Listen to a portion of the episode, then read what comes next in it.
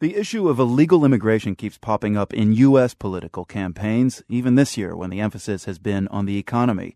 The Iowa caucuses are five days away, and Rick Perry has been trying to out-tough his opponents by campaigning alongside immigration hardliner Arizona Sheriff Joe Arpaio. The other candidates also tend to favor strict controls on illegal immigrants. But there may be a disconnect between the rhetoric and the way things really are. The world's Jason Margolis takes us to the city of Storm Lake in northwestern Iowa. Iowa's population is 91% white. In Storm Lake, the school district is 22% white. Students are a mix of mostly Latinos along with Southeast Asians and Africans. Many here proudly say this mix is working. Sarah Huddleston was among the very first Latinos to come here from Mexico back in 1989. we call ourselves the Conquistadores of this little town in the middle of nowhere. Huddleston says when she moved here, there were no ethnic grocery stores or Mexican restaurants. Today, she and her husband Matt Huddleston say there are plenty to choose from. Juanita's is their Mexican restaurant of choice. Everybody of different classes, different colors, different ages, they all go to Juanita's. If you want to, everybody.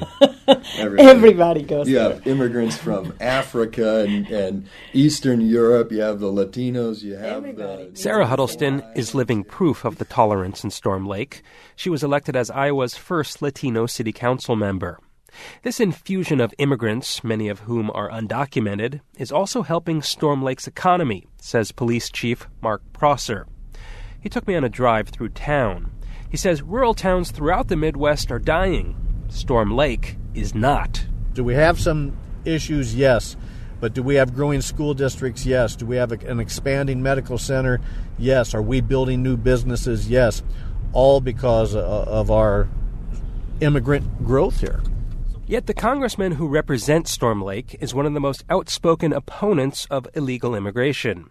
Here's Republican Steve King speaking in the House five years ago, talking about building a wall along the Mexican border and putting wire on top. We could also electrify this this wire with the kind of current that wouldn't kill somebody, but it would simply be a discouragement for them to be fooling around with it. And we do that with livestock all the time. King is popular in western Iowa and Storm Lake. He's been elected to Congress five times, winning his last race with two thirds of the vote. David Swenson is an economist at Iowa State University. He says there's a disconnect between King's popularity here and his stance on immigration. I would argue that Steve King's position puts him at great odds with many of the needs of many of his, ironically, supporters, like many of the rural agriculture leaders, many of the animal operations, the food and food processing industry. These are all major businesses in western Iowa. Probably many of the, the officers and, and the people in those firms are conservative and conservative leaning, yet they know darn well that their businesses thrive because they have access to this cheap labor. Tyson Foods is one of the major employers in Storm Lake. The company says it uses all the available tools provided by the government to verify documents of the people it hires. A Tyson spokesman said starting pay at the hog processing plant in Storm Lake is $11 an hour. That's $4 above minimum wage. Tyson employees also get benefits like medical and dental insurance, paid vacations, and a retirement savings plan. That's not enough to entice native Iowans to gut hogs, though, says Police Chief Mark Prosser.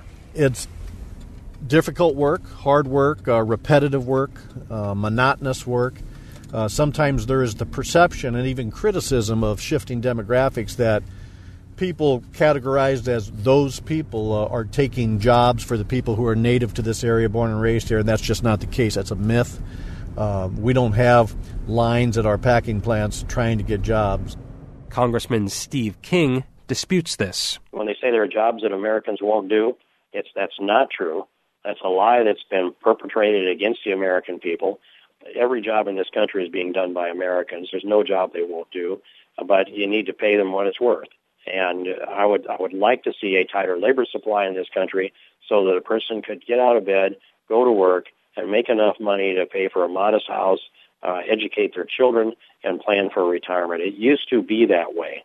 Art Cullen grew up in Storm Lake. Now he's editor of the newspaper, the Storm Lake Times. He's no fan of Steve King and his stance on immigration. I think he's awful. But he agrees with the congressman on at least one point the meatpacking plants aren't paying enough. Cullen says, sure, immigrants keep this economy going, but the economic model isn't bringing the town prosperity. When you're living on uh, 11 to 13 dollars an hour, it's really tough to get by. And I think it, ma- it makes it tough for a newspaper to sell newspapers when people can't afford to buy a newspaper. I was curious what workers at the meatpacking plants thought, so I went to the Mexican restaurant Juanita's. The people I met said they like it here in Storm Lake. They're treated well. There are festivals celebrating different cultures. Still, they want to see immigration reform. I asked them what they thought of Congressman Steve King. The answer I got from a young woman named Sonia is what most everybody said. I haven't paid too much attention. Her reaction was explained to me this way Most Latino immigrants don't trust politicians back home, so they don't bother listening. Same goes for here, too. For the world, I'm Jason Margolis, Storm Lake, Iowa.